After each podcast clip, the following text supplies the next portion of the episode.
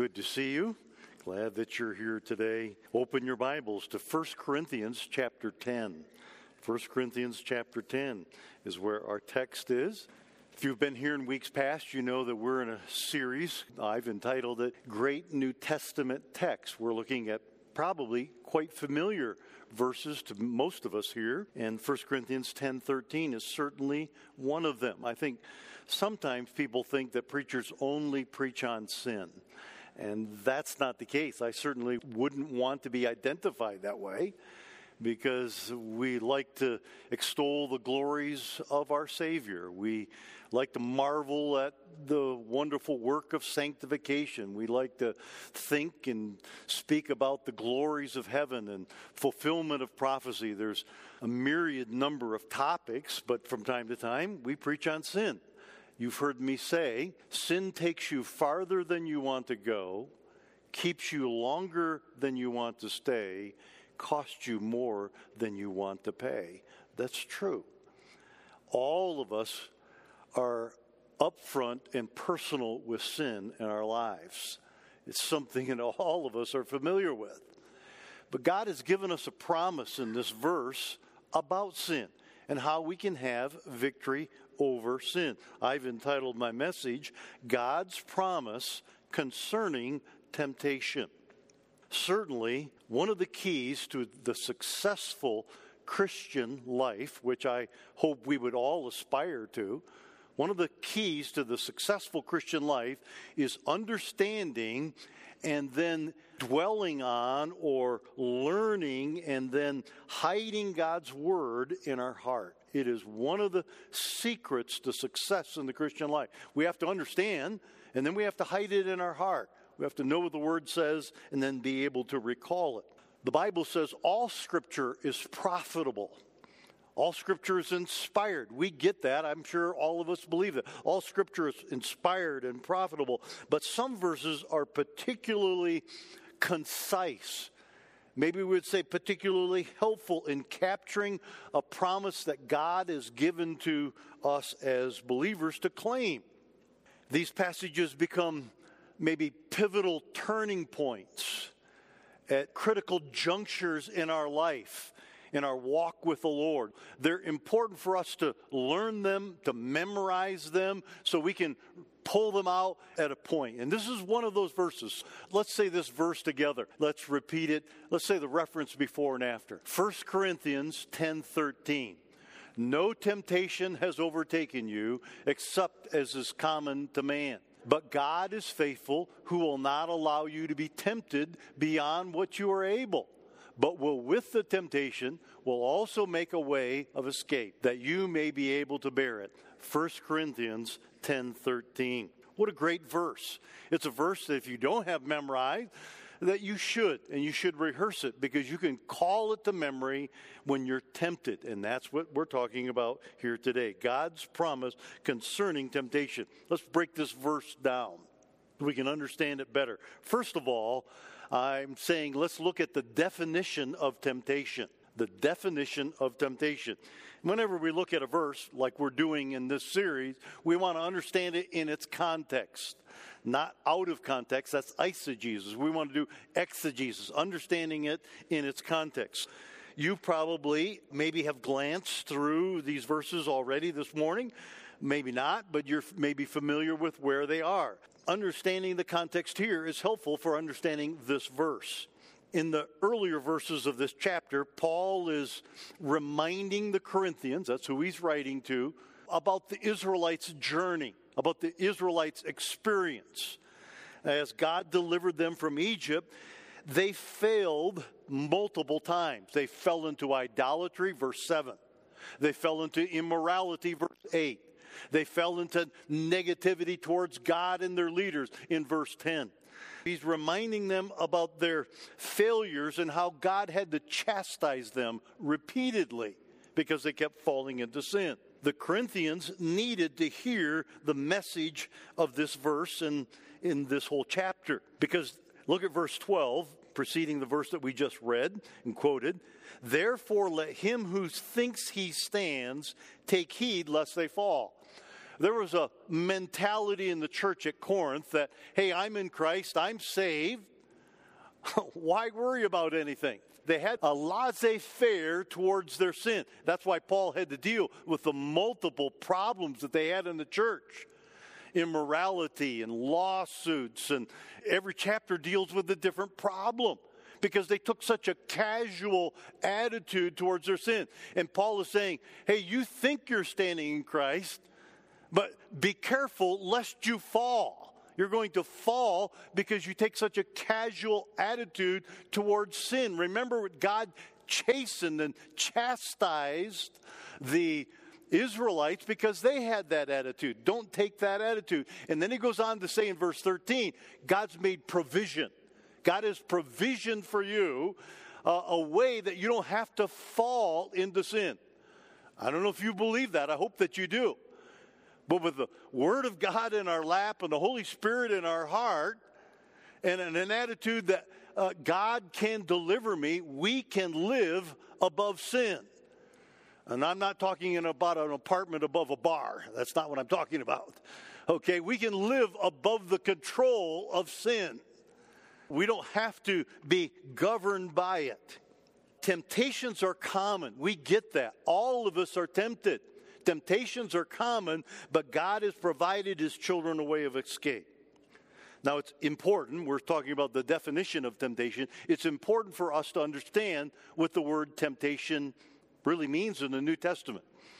And I'm not, not trying to surprise you, but the word temptation is really amoral. One of the commentators pointed that out because of its usage. It's important for us to distinguish the usage of the word temptation in the New Testament. It does not always mean enticement to sin. The word. The context would, but the word does not. In First Corinthians ten thirteen, the Greek word here is perosmos. Perosmos. And it's used several times in the New Testament. The same word is used in John chapter six, verses five and six. Look how Jesus uses it in this verse. Then Jesus lifted up his eyes, and he saw a great multitude coming towards him. And he said to Philip, "Where shall we buy bread that these may eat?" But this he said to test him. That's the same Greek word that's translated temptation earlier in First Corinthians ten thirteen. To test Philip. What does it go on to say? To test him, for he himself knew what he would do. Jesus knew that he was going to feed this crowd. He was going to do it in a miraculous way, but he wanted to see how Philip would respond. If Philip would say, God, or Lord, you know, you can provide for them, or man, I don't think we got enough money to provide for all these. He was testing Philip.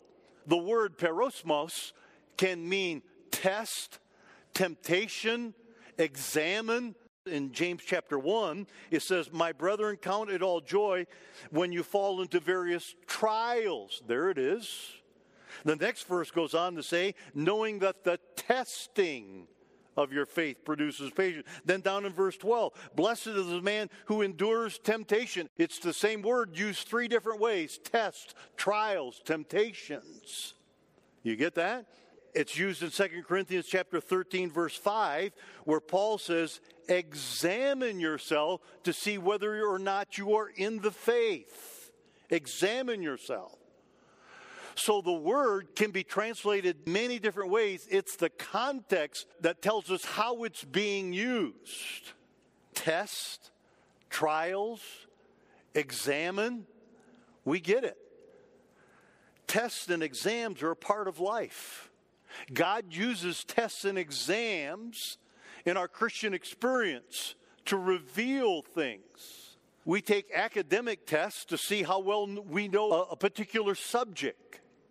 We take physical tests to see what our strength is, to prove our strength. We have moral tests that God brings to us that reveal our character, we would say. There are all kinds of tests, physical, academic, and moral, spiritual, we would say, and they all reveal things about us.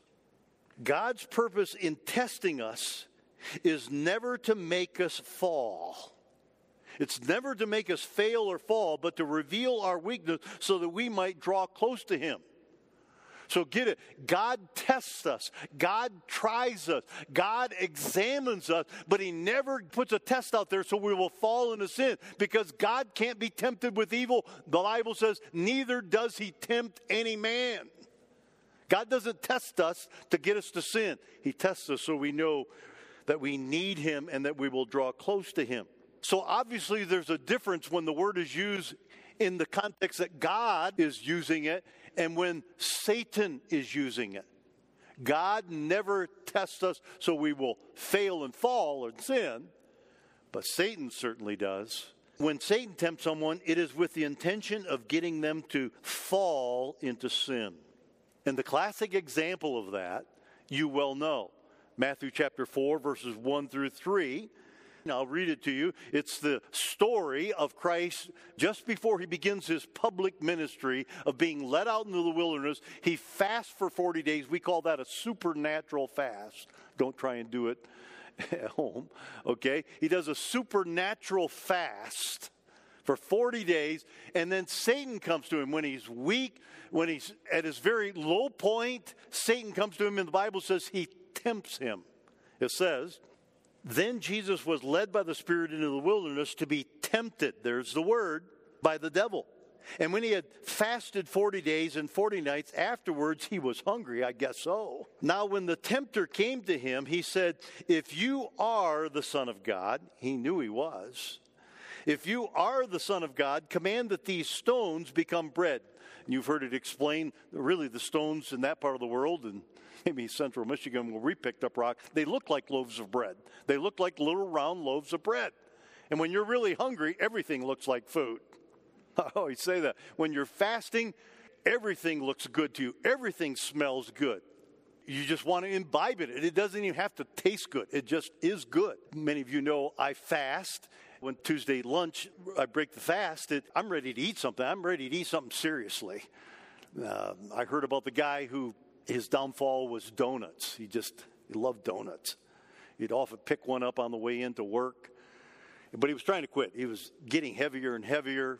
So he began to pray about it. And he said, God, if you want me to, if you want me to have a donut this morning, I've done several days without a donut. If you want me to have a donut this morning, may there be one empty parking spot in front of Dunkin' Donuts, just one.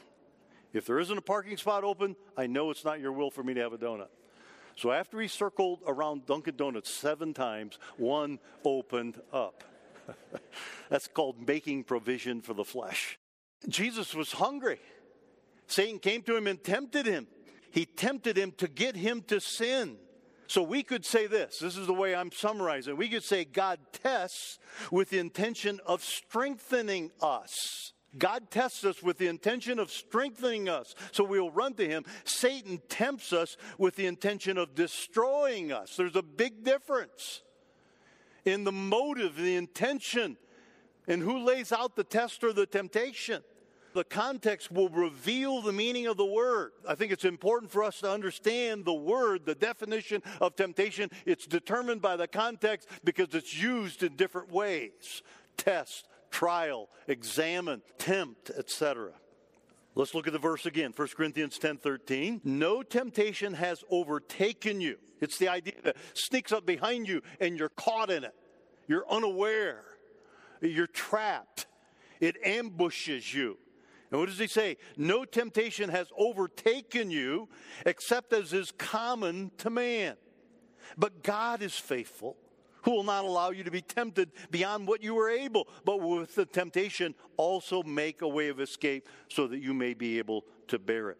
Second, the limitations of temptation. You see it right here in the verse.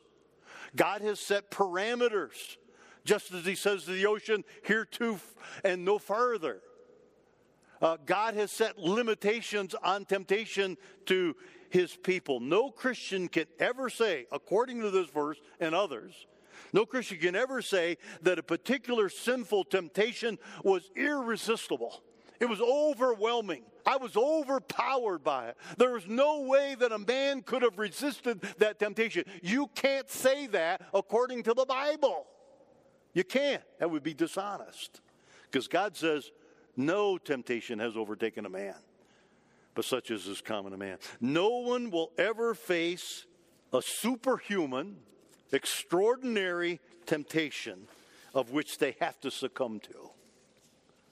God assures us of that. Now, you may have tried to float that excuse, but God doesn't buy it. And if you're honest with yourself, you know it's not true. Other believers have faced similar situations. Maybe not the exact same circumstances, but the same temptations. Other believers have faced similar temptations and tests and have not succumbed to them.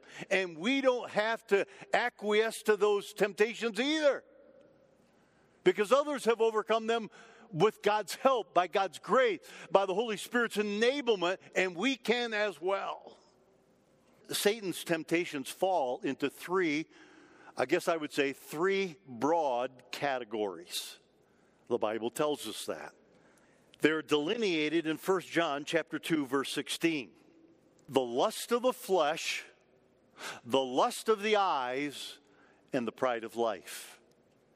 God tells us they kind of fall into those three general categories. These lures, you could maybe call them that. These lures that Satan throws into the waters that we're swimming in. These lures correspond precisely, and we'll see in Scripture, that how Satan tempted Eve and got her to fall, the same three he used against Jesus Christ, and Jesus Christ was victorious over it. These three general guidelines or broad categories of sin. Genesis chapter three is the story of Satan tempting Eve. Genesis chapter three, Eve noted that the fruit from the tree of the knowledge of good and evil, here, this beautiful garden, they could eat from all the fruit-bearing trees. God had one rule for them. Don't eat, at least for the time being. Now, maybe in the future, they would be allowed to eat from that. But one test, one test, one trial, don't eat from this tree. That was the only command that God gave them, only rule in the garden. What does the Bible say? Eve noticed that the fruit from the tree of knowledge of good and evil was good for food. It activated her what? Lust of the flesh.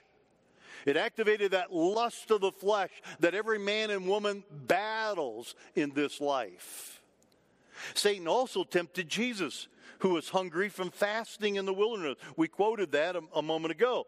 To turn the stones into bread, Matthew chapter four, verses two and three. He tempted Jesus with the lust of the flesh. He was very hungry. This would be good for you. Just say the word and those stones will become warm, tender loaves of bread, and you're hungry and you need it. You've been fasting. The lust of the flesh. The lust of the eyes, the second broad category, is seen when Eve's observation that, what does it say in Genesis three six? That the tree was pleasant for the eyes. I'm sure all the other trees look good. Maybe this one looked spectacular or extraordinarily good.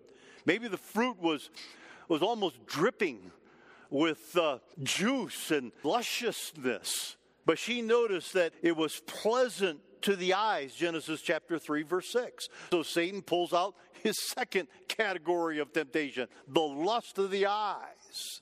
He does the same thing with Jesus. Likewise, Satan sought to convince Jesus to cast himself from the pinnacle of the temple, probably the highest point in the city of Jerusalem, which was up on a hill, and cast himself down, knowing that the psalm said that the angels will pluck him up, lest his feet dash themselves against the stone. So Jesus could cast himself off, the angels would keep him from being injured, and all the crowd that's gathered there in Jerusalem would adore Jesus, would recognize that he is spectacular. And the lust of the eyes, the idea that he would be adored and worshiped prematurely, by the way. He will be by all, some point. But this is Satan getting us to satisfy uh, something that is ordained of God, but prematurely. And that's usually what temptation is. Uh, outside the bounds of God's program, the crowd would have been electrified and would have worshiped him, which he will receive, we understand. Finally, Satan sought to destroy Eve and Jesus with the pride of life temptation. Satan points out to Eve Again, in verse six of chapter three, he points out to Eve that the fruit of the tree was desirable to make one wise. And that would fulfill that pride of life. Listen, you'll be wise. You'll be smarter. You'll be esteemed is the idea, we would say. And he comes to Jesus at his coming out of the fast and out of this period of temptation, and he promised our Lord that if he would bow down and worship Satan, he would bestow to Jesus the authority over all the nations of the world, Matthew chapter four, verses eight and nine. Now someday all the nations of the world will worship Jesus. But Satan was trying to get him to, and Satan was is the ruler and prince and power of the air and the ruler of this world. He was trying to get him to satisfy it prematurely. So as we know, Eve succumbed to Satan's temptation, and Jesus was resisted them and became victorious over those temptations. It's a case in point that we can as well. And he did it by quoting the Word of God. There are not many new weapons in Satan's armory. He doesn't, he's not adding new arrows to his quiver or putting new tools in his toolbox uh, to get us to fall. Why? Because the three that he has really work well against us. They've been working well for thousands of years. Lust of the flesh, the lust of the eyes, and the pride of life. They're very effective. And by the way, being tempted is not sinful. Succumbing to the temptation is. Jesus was tempted, but he didn't sin. Matter of fact, the Bible says he was tempted in all points like as we are. You've heard me say, I don't even like to think that way. But he was tempted in all points like a man, but he didn't succumb to those temptations. Being tempted is not sinful. Dwelling on them, maybe we would say, or succumbing to them is sinful. And Jesus never did that. I took First John chapter two, verse sixteen, and did something I kind of enjoy doing. I took the phrases and put them into a, a little outline. It helps me remember them. We'll put them up here on the screen. The lust of the flesh. The lust of the flesh is that desire to experience. And we all have that desire. The desire to go places and see things and, and have all of it, you know. The desire to experience. But we have to remind ourselves we are not hedonists.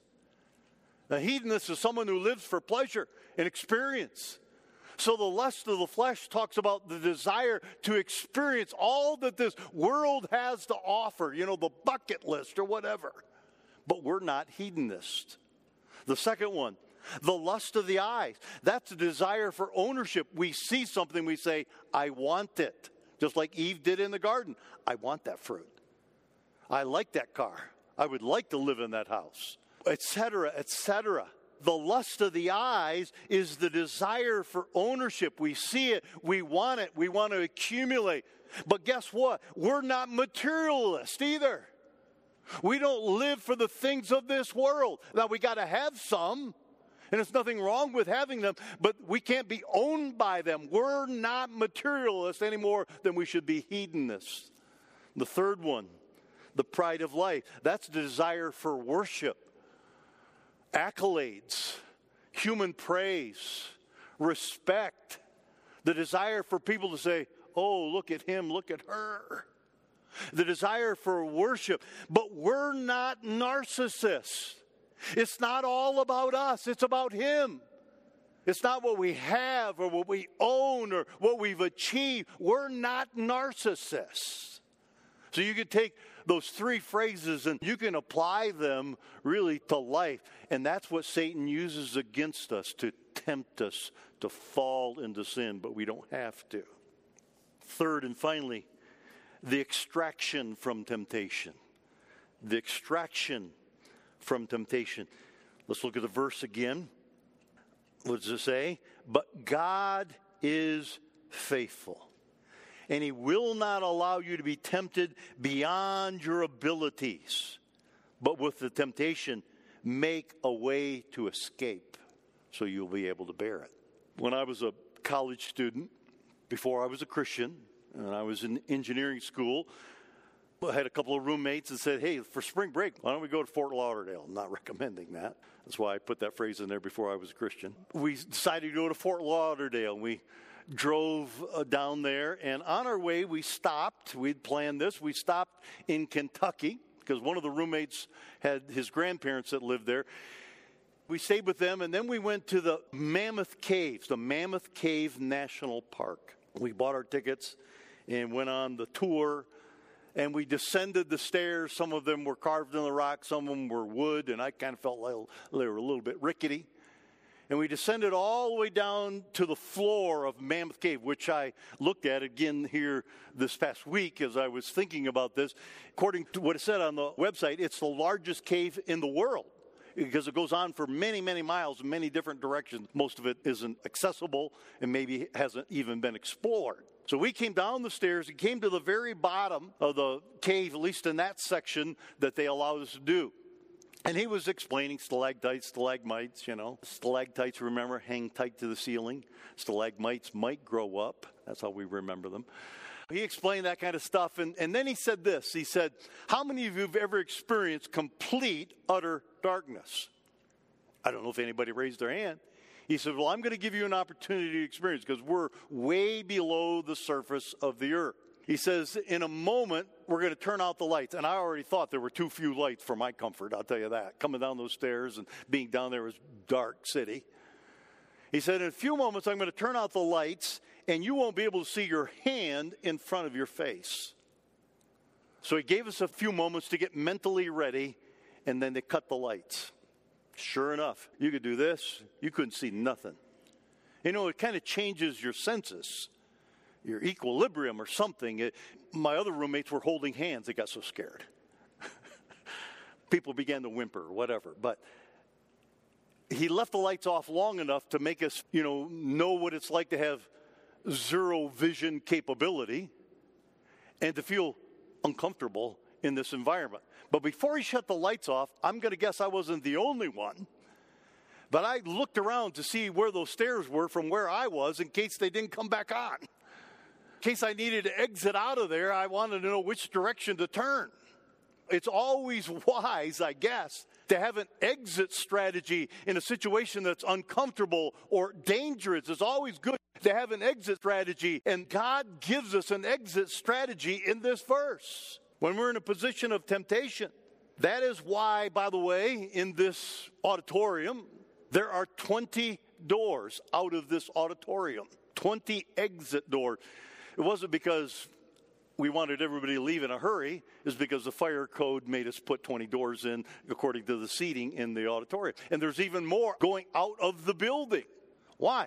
Because fire safety has learned that the more doors there are and the more direction people can go, and they don't get trampled if a fire ever happened or whatever.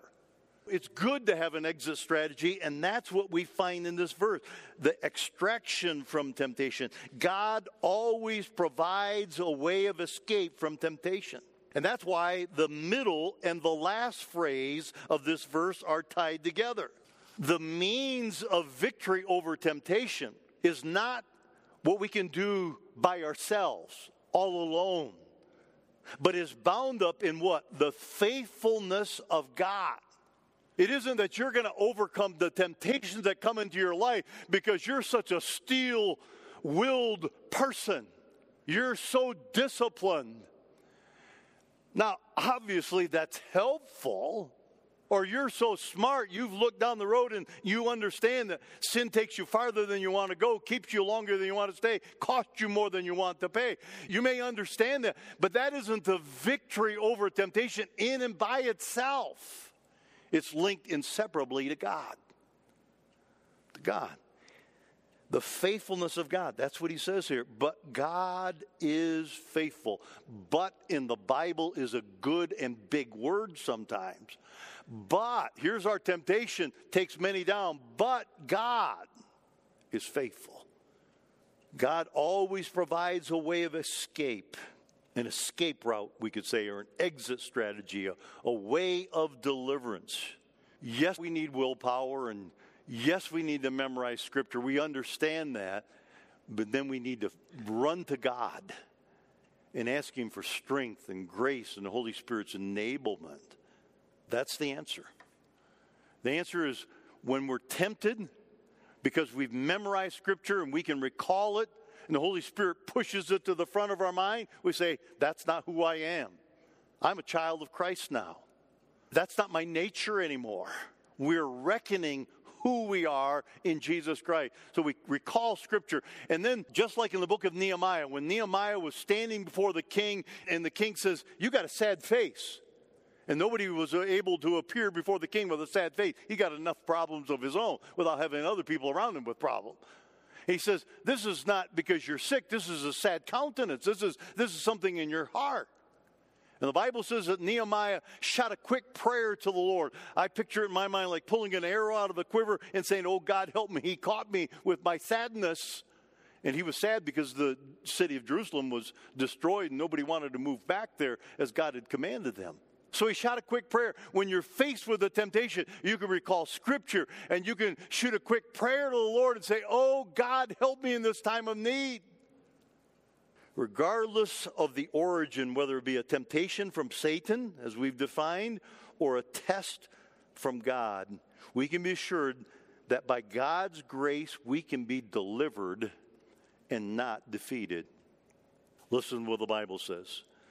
James one, two through four, as we read, my brethren, count it all joy when you fall into variegated is the word, various trials, multicolored, multi-types of trials.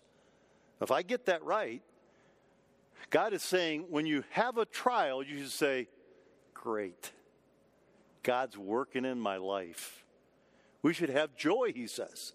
My brethren, count it all joy when you fall into various kinds of trials, various kinds of trials, knowing that the testing, there it is again, of your faith produces patience, and let patience have its perfect work. And when you are perfect and complete or mature, you will lack nothing. When we have a trial, we're saying, God, I recognize that you're in charge. You don't allow Satan to bring anything into my life if it's a temptation or if it's a test from you. You don't bring anything into my life except you give me the ability to overcome it because you're growing me. And so I rejoice that you're working on my character and growing my Christian walk. We know God's gracious enablement is only a prayer away. I'll close with this verse, Hebrews chapter four, verse sixteen. Let us therefore come boldly, and the word there is confidently. Not like we are brash and break into God's throne room and say, I need this. It's the idea that we're his children and we can come confidently because he wants to meet our needs. Let us therefore come confidently to the throne of grace that we may obtain mercy and find grace to help in time of need. When we got a need, we're being tested or tempted, whichever one, we can come to God and say, God, I need grace. I need mercy. This is my time of need. Help me. Let's pray together. Father, thank you for your promises. Thank you that some verses are so concise, so helpful, that they're just a doctrine almost wrapped up in, in just a few phrases. And we cling to them. We claim them. Uh, we know they're true. And we want them to be helpful at these pivotal points in our life of temptation, when we're critically faced with decisions that can alter our future for good or for evil. So, Lord, we ask for your constant help with our need because we're a people that live in a world of temptations. And on top of that, we know that you send us trials as well to grow us. So we look to you. We claim your grace. In Jesus' name, amen. I encourage you, to, if you're not sure about your eternal destiny, not sure if you're really in Christ, the Bible says, allow us to help you. Allow us to help you settle that most important question. Or if you're struggling with a life-dominating sin that is controlling you, allow us to help you with that area too. Get you into some discipleship or Scripture memory that will help you overcome that as God's child.